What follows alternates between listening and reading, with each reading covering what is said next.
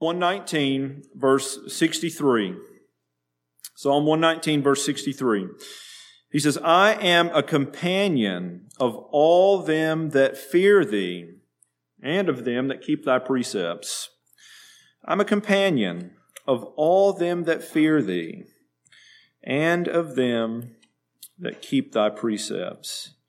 Now, when we think about relationships in Scripture, um, Scripture puts a, a, high priority on you being in relationship with other people. Specifically, whenever we think about the New Testament church, uh, the New Testament church is a body that is made up of relationships between born again believers who have been given different gifts so that they might edify each other and they might grow up into their head, Jesus Christ.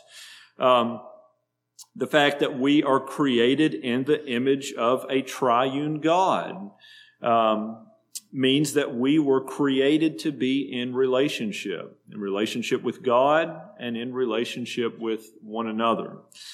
Um, we have different kinds of relationships uh, with different kinds of people. So, um, some relationships are just acquaintances. Some relationships are um, evangelistic, maybe type relationships. But the kind of relationships we're talking about tonight are um, companions, um, those who you are knit together with.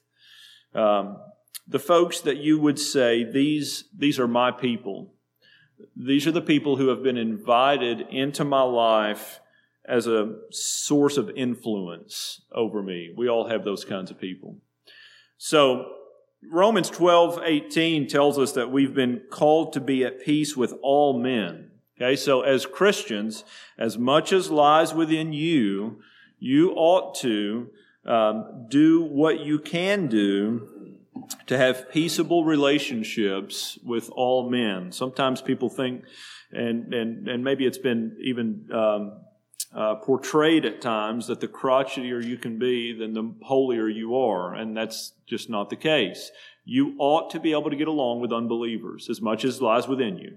Um, uh, you ought to be uh, friendly. You ought to be kind. You ought to be gracious. You ought to be letting your light shine so that men and women would see your good works and glorify your Father that is in heaven. Okay? That, all that is, is true. You ought to have a good witness in a, in a, um, in a world full of unbelievers. Okay, but that's not what we're talking about tonight with this. Um, we're talking about, um, again, those people that you are, I mean, the, the word is literally knit together with. Okay, we are, we are tied to one another. Uh, it reminded me of that little phrase when you, um, maybe you've heard it, most of you have, when you talk about people who are very close friends and you say they're tied at the hip, you know, they're inseparable. Uh, that's what a companion is. Um, it's someone that you are entrusting yourself to, and someone really who has entrusted themselves to you as well. Well, here's here's the reality. Um, this is observational, but it's also biblical. We need companions. Okay? Every one of us. We, we need companions. As I said before, you were created to live in relationship with other people, but you were created also with the, um, with the capacity for and the need for companionship. Um, God did not create me, He did not create you to be a loner. Um, it can seem easier that way. I mean, truth is, people are hard to put up with. And sometimes they're so difficult to put up with, then folks come to the conclusion that what I'm going to do is close myself off from everybody. And um, that's not a biblical. Uh, it's not a biblical attitude or position to take. Look in Ecclesiastes chapter 4. Ecclesiastes chapter 4. In Ecclesiastes 4 9, this will be a familiar passage for you. It says, Two are better than one because they have a good reward for their labor. For if they fall, the one will lift up his fellow. But woe to him that is alone when he falleth, for he hath not another to help him up. Again, if two lie together, then they shall have heat. But how can one be warmed alone? And if one prevail against him, two shall withstand him, and a threefold cord is not quickly broken. Now, Ecclesiastes is a book that falls in the realm of wisdom literature. He's saying this is better than that, and this, and here's why. And so he says here, speaking about relationships, two are better than one. Why? Well, he gives three reasons. Number one, and I'm really summarizing and just kind of making the point. One of these days, okay, doesn't matter who you are, one of these days, you're going to fall down and you're going to need somebody to help pick you up. One of these days, you're going to be cold and you're going to need the warmth of another individual. One of these days, you're going to be overwhelmed and you're going to need help to overcome. Now, that's just general enough that we could um, use those categories to overlay the specifics of every one of your life lives and it and it fits it works we were not meant to live life on our own we were meant to walk through life with companions. Now, uh, in, in light of what's laid out here in Ecclesiastes, this reality, one of these days you're going to fall, you're going to need somebody to help you up, one of these days, and these are all metaphorical. You're going to be cold, you're going to need some, someone else's warmth, one of these days you're going to be overwhelmed, you're going to need someone to help. What kind of folks do you want picking you up when you fall down? What kind of folks do you want providing the warmth when you've grown cold? Really, we could go back to our message from Sunday and ask the question when you're in need, what kind of counsel do you want being spoken into your life? Will the companions that you choose will have a direct effect on that. Okay. So think about this as it relates to that. Again, Psalm 119, 63. I'm a companion of all them that fear thee and of them that keep thy precepts. Um, we've gone back to Psalm 1 several times. We'll, we'll go back again. Psalm 1. Again, a companion is someone that you are knit together with, someone who has been given a position of influence in your life. In Psalm 119, he says, I'm a companion to all those that fear you, talking about the Lord, to all those that keep your precepts. Well, Psalm 1, verse 1 says, Blessed is the man that walketh not in the counsel of the ungodly, nor standeth in the way of sinners, nor sitteth in the seat of the scornful. Essentially, all he's saying there in Psalm 1 is the man or woman is blessed who does not invite the influence of the ungodly into their life. Or maybe we could say it this way the man or woman is blessed who does not choose the ungodly to be knit together with as a close companion. Okay, that's essentially what Psalm 1 is saying. Um, it, it, it is a, a, a positive statement on this that there are blessings to be had in being careful and intentional about who you choose as your companions. And you get to decide what you're going to do with that. Uh, Proverbs chapter 13. Proverbs chapter 13. So, so in as we're looking at these tonight, we're really going to look at two sides of the same coin. The first one is what we just said. There's a blessing for those who um, who choose their companions carefully, who do not choose the ungodly as their companions. Uh, so Proverbs 13.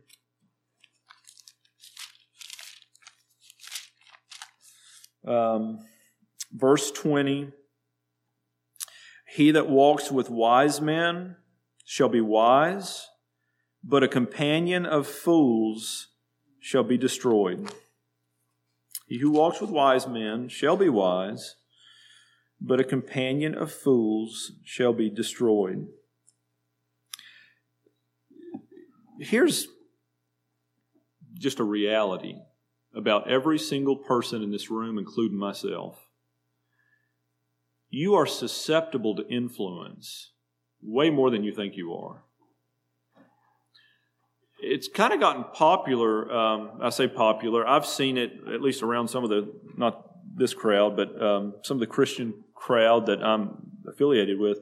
I see these shirts that say culture proof. Have you guys seen those? Maybe you haven't, but they say culture proof. Like, you know, try your best. You, you ain't going to get me. Okay. Well, I know what they're trying to say, but it's a lie. You're not culture proof. I'm not culture proof. We're susceptible to all kinds of influences. As a matter of fact, if we believe what James says, it's the very fact that we're not culture proof that makes us so susceptible to sin. When our heart is drawn away, our lust is, uh, um, uh, is the, the lust of the flesh is enticed by sin and our heart is drawn away and then sin is conceived. So, influence is just something that we are naturally going to be susceptible to. And the reality is, those who we knit ourselves together with, who we invite to have a position of influence, that's either going to be for the better or for the worse. It really does work both ways. Um, one of the blessings of fellowship is that we stir one another up into love and to good works. That's just another way of saying influencing each other to be more godly. Um, but one of the negatives, I say one of the negatives, I guess I should say the overarching negative, to a companion, to having companions who are fools is number one, foolishness is fun until it destroys you. That's the way that works. Foolishness is fun. You think it's not going to happen to you. It's you're you're the exception and then all of a sudden it's too late. Um, the New Testament talks about it this way in 2 Corinthians chapter 6. Again, we're, we're looking at the negative side. In a minute, we're going to look at the positive side of this. 2 Corinthians chapter 6.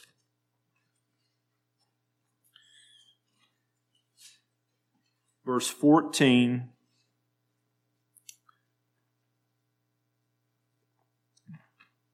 Be ye not unequally yoked together with unbelievers. Now, again, I would just, you could see the imagery here. It's just saying, don't be a companion with the ungodly. Knit together, yoke together. You see the way the word picture works, what he's, what he's talking about here?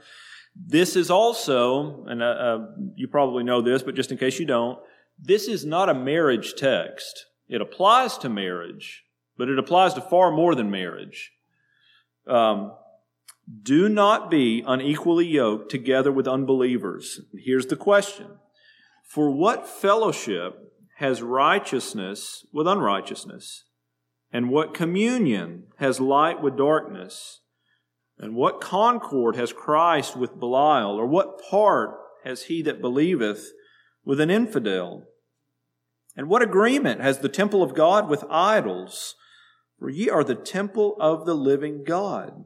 As God has said, I will dwell in them and walk in them, and I will be their God, and they will be my people. They shall be my people. Wherefore, Come out from among them and be ye separate, saith the Lord, and touch not the unclean thing, and I will receive you, and will be a father unto you, and ye shall be my sons and daughters, saith the Lord Almighty. Now, this passage is not a passage that's saying you ought to remove yourself from the world. It's not a passage that says we all need to move up to camp, get a stronger gate, and keep everybody out. It's not what this passage is saying. This passage is saying that in the world you live in, as you rub shoulders with different kinds of people, that as it, as it relates to being yoked, knit together with, um, companions with, um, individuals that you are inviting into your life to have a position of influence. An unbeliever is, is a non negotiable is off the table. Um, evangelize? Yes. Be at peace with? Yes. Have kind interaction with? Yes. Knit yourself together with? No. I'm a companion of all them that fear thee, and of them that keep thy precepts. Now, it's it's interesting to see as you go through Psalm 119 and you try to trace this, this theme as you see the, um, um, as you see the psalmist's heart toward uh, the ungodly as it relates to, I think, this companionship idea. Look back in Psalm 119. Because really, what's the point of a message like this? Well, the point is that the world is full of attractions. I mean, the, the, the ungodly seem to live fun, exciting lives. There's all kinds of things to draw you in. And the attitude of the psalmist in Psalm 119 is, again, is pretty interesting to, to trace. I may not have hit them all, but I hit, uh, I hit a lot of them. Verse 19, this is how the psalmist sees himself. I am a stranger in the earth. Okay, I'm not at home here. This is not my home. I'm a pilgrim and I am passing through. All of the pleasures and treasures of this world are not for me. I'm a stranger here.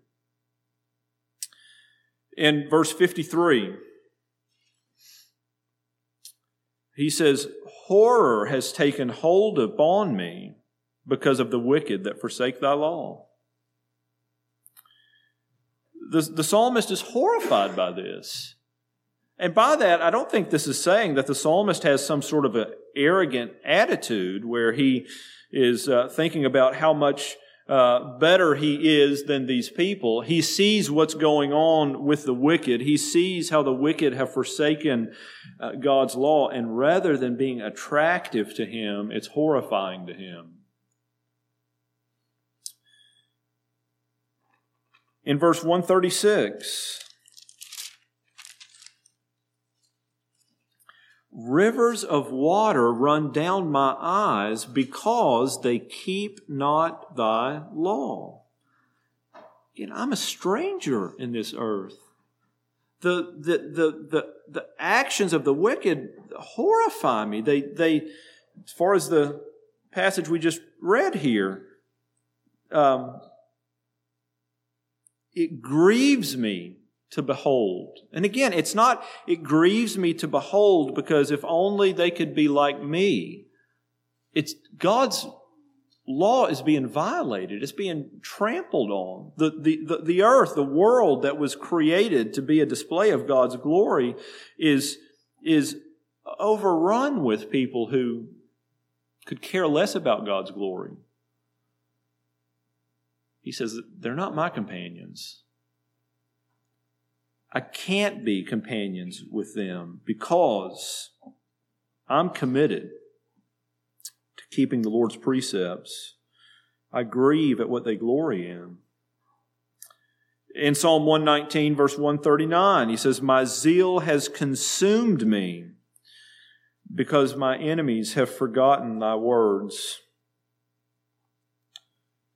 The thought of the lawlessness stirs up a consuming zeal for God's word in his heart. So rather than the psalmist seeing the wickedness of the unbeliever and being stirred to, um, again, disdain and arrogance and self righteousness, it's his zeal for the word that is stirred up all the more as he looks upon that. So this is his, this is his heart toward the world. It reminds you of the passage in James 4, really, where it says that the friend of the world is the enemy of God. Um, he says, I look on it, I'm not indifferent. I'm not attracted. I'm grieved. I'm horrified because it is a reflection of a world that has not only forgotten, but a world that is at war with its Creator. And when I see that, my zeal is stirred up.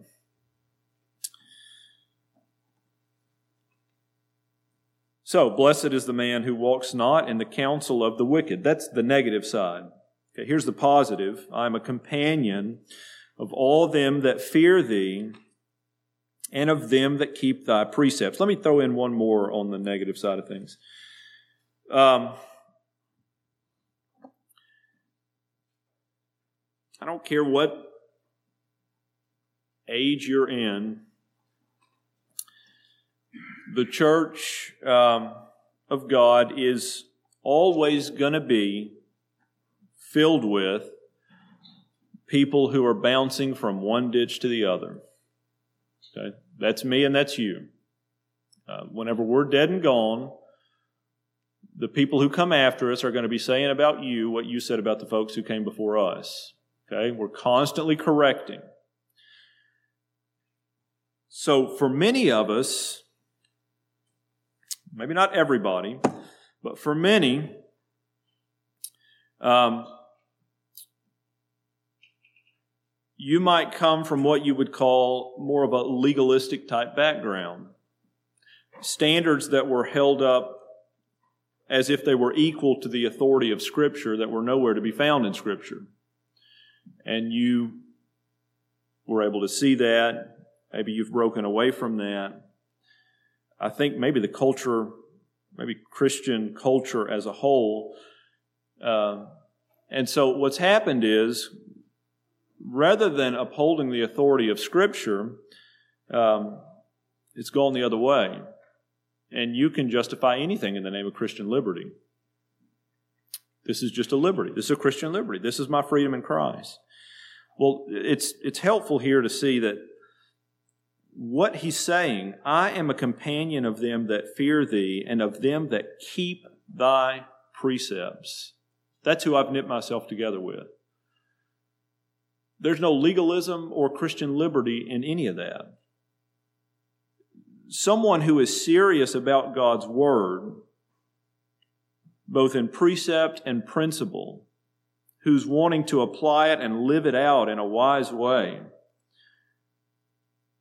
is not legalistic. They're faithful. On the other side, someone who's in love with the world and rides the hobby horse of Christian liberty are not balanced, they're sinful. Okay, if it's a violation of God's word. So I think that's worth saying whenever we're thinking about this. Again, we're not moving toward an arrogant attitude, but we're certainly not moving toward a flippant attitude as it relates to God and His Word. So, these are my companions, he says, those that fear you and they that keep your word. Let me throw another one in there. There is no such thing as a person who fears God and has no regard for His Word. You've heard me say this before, but it is such a popular thing now for people to say, uh, I'm not very religious, but I'm real spiritual. That's nonsense. That doesn't even mean anything. That's just a good way to feel like you're a deep person when you're really very shallow. I'm a companion of them who fear you. Well, who would that be? Those who keep your precepts, those who are serious about your word. Okay, so on the negative end, blessed is the man who doesn't walk in the counsel of the wicked. On the positive end, um, you don't have to turn there, but the, the rest of that, Psalm 1 2. But his delight is in the law of the Lord. His delight is in the law of the Lord. I'm a companion with those who keep your precepts, who delight in your word, who fear you, he says. This is who I've knit myself to. Look in Psalm 119, verse 74.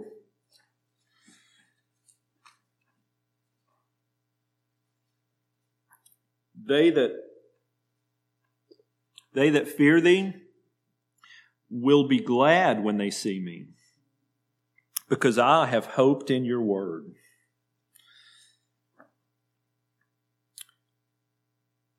You could park it on that for a long time. Just think about that verse. What would you say to me if I were to stand up and say, I got a praise request? Those who fear the Lord are thrilled to see me because I've hoped in His Word. Sister Rachel would say, Robert, you ought to talk to him after service. I don't know what he's trying to get across, but he didn't get it. Think about what he's saying. Those who fear you will be glad when they see me because I have hoped in your word.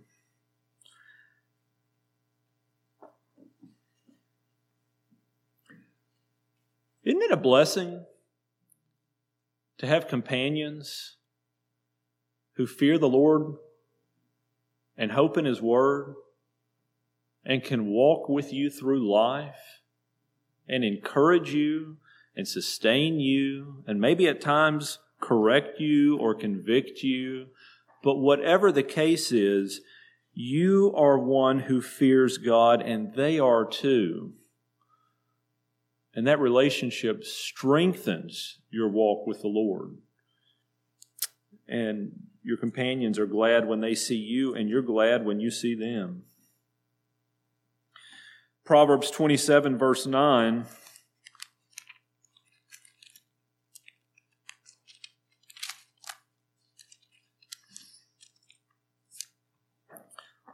Ointment and perfume rejoice the heart so does the sweetness of a man's friend by hearty counsel.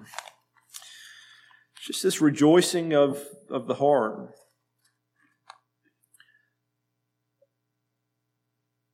There's times where um,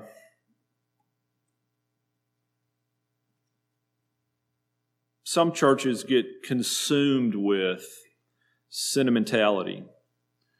And the blessing of the day was that they got to see each other and a warm body who was breathing spoke some words from the pulpit.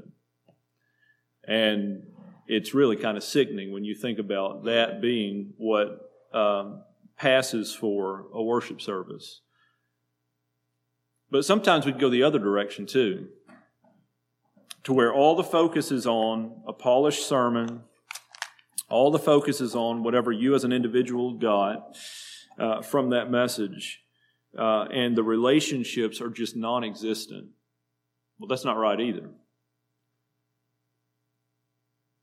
One of the reasons, one of the blessings that I anticipate when I come to the house of the Lord is seeing you, interacting with you, fellowshipping with you. And that's the way God designed it. We're not indifferent toward each other the blessings don't come uh, exclusively from, and, and preaching has its place, and it's, it's obviously something that's supposed to be happening, and, and the Lord uses it in, in, in, in ways that, that are wonderful. But the blessings are not just reserved for the monologue that you hear. You're supposed to be interacting with each other, and that's a blessing when that happens. I'm a companion. I'm knit together with those that fear you. That means I talk to them. I interact. I engage. I take an interest in. Or Proverbs 27 17. Um,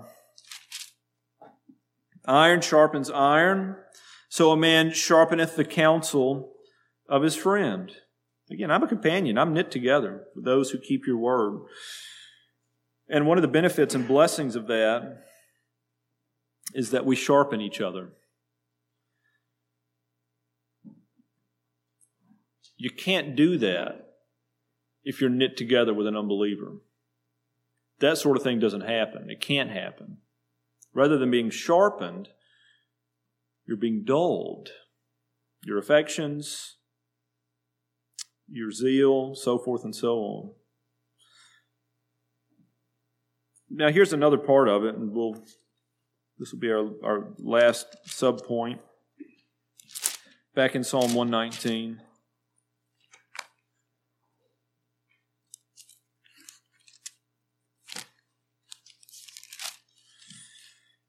In Psalm 119, verse 79, look at his attitude here.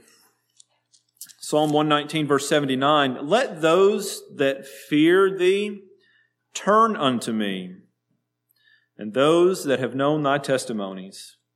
Let those that fear you turn to me. Well, James warns us in James chapter 2, verses 8 through 9, I mean, more than that, but particularly in verses 8 through 9, about the grievous sin of being a respecter of persons. The psalmist here is not. What's the criteria for those who are invited to turn into him? That is just to come and be my companion, to come and walk with me. It's those who fear you. Those who fear you. Peter puts it this way. I think it's a, I think it's a great um, I think it's a, a, very helpful to think about what he says here. In Peter, I'm sorry, in Acts chapter 10, Acts chapter 10, this is after Peter has his um, interaction with Cornelius. Um, Cornelius had been praying um, they they send for Peter. They went to get him. And then here's what Peter says. It says, Peter, this is verse 34. Peter opened his mouth and said, Of a truth, I perceive that God is no respecter of persons. But in every nation, he that feareth him and worketh righteousness is accepted with him. He goes on and says more, but here's what he says. God's not a respecter of persons. So he's, this is in redemptive history where the gates of the kingdom are being opened up wide to the, and the Gentiles are going to begin to come in. But here's what is, here's what he's saying. In every nation, those that fear him and those who work righteousness. I'm a companion to those that fear him and those that keep his precepts. Synonymous with what Peter just said. They are accepted of Him. Brothers and sisters, we have to be careful that we aren't holding at arm's length or closing the door on those who are accepted by God. If they are accepted by God, how in the world could they not be accepted by us? He says, I'm a companion to all them that fear thee. Now, I understand relationships are going to have varying depths, and, um, you know, sometimes people have this idea that everybody ought to have the same intensity of fondness for everybody else. Uh, well, it's not a sin to have a best friend. It's not a sin to, to, to hit it off with some folks more than you do others. Uh, and that's not really the, what's being talked about here. What is being talked about here is this respecter of persons in the sense of you having a criteria that goes above and beyond God's criteria for acceptance of another person. He says, I'm a companion of all them that fear thee. Those that keep your precepts. If you're, if you're walking with the Lord in the fear of God and you are keeping His precepts, You're my people. You're my companion. Now, there's obviously wisdom to be had as we think through this and varying degree of understandings and varying degree of um, maturity levels and, and, and so forth and so on. But, but the baseline point is this we have no right to hold anyone, we're thinking personally now, we have no right to hold anyone at arm's length that God has brought in and embraced. Doesn't mean they have to be your best friend. But the psalmist says, I'm a companion. Turn into me those who fear the Lord. And so this is both a blessing and it's a responsibility. We see this come up in 1 John chapter 1 verse 3. This will be where we end. 1 John chapter 1 verse 3. When he says, That which we have seen and heard declare we unto you, that you also may have fellowship with us. And truly, our fellowship is with the Father and with his Son, Jesus Christ. And these things we write unto you that your joy may be full. So John says, we're, we're declaring these things to you so that you can have fellowship with us. By the way, our fellowship is with the Father through his Son. If you have fellowship with the Father through his Son, you have fellowship with us. It's not based on preference. It's not based on cultural preferences. It's not, it's not based on any of that stuff. It's based on the fact that you've been made alive by God through Christ. And the psalmist says in Psalm 119, verse 63, I'm a companion of them, all them that fear thee, and of them that keep thy precepts. So, again, those are just meditations on that verse, thinking through is that me? Am, am I am I a companion of those, of all those that fear him? Or do I tend to cultivate companionship with unbelievers, thinking that it'll work out? Or am I a companion of all those that fear the Lord? Or do I hold people at arm's length who don't also fit my preference? Companionship's a blessing. May the Lord bless us to choose our companions wisely and biblically.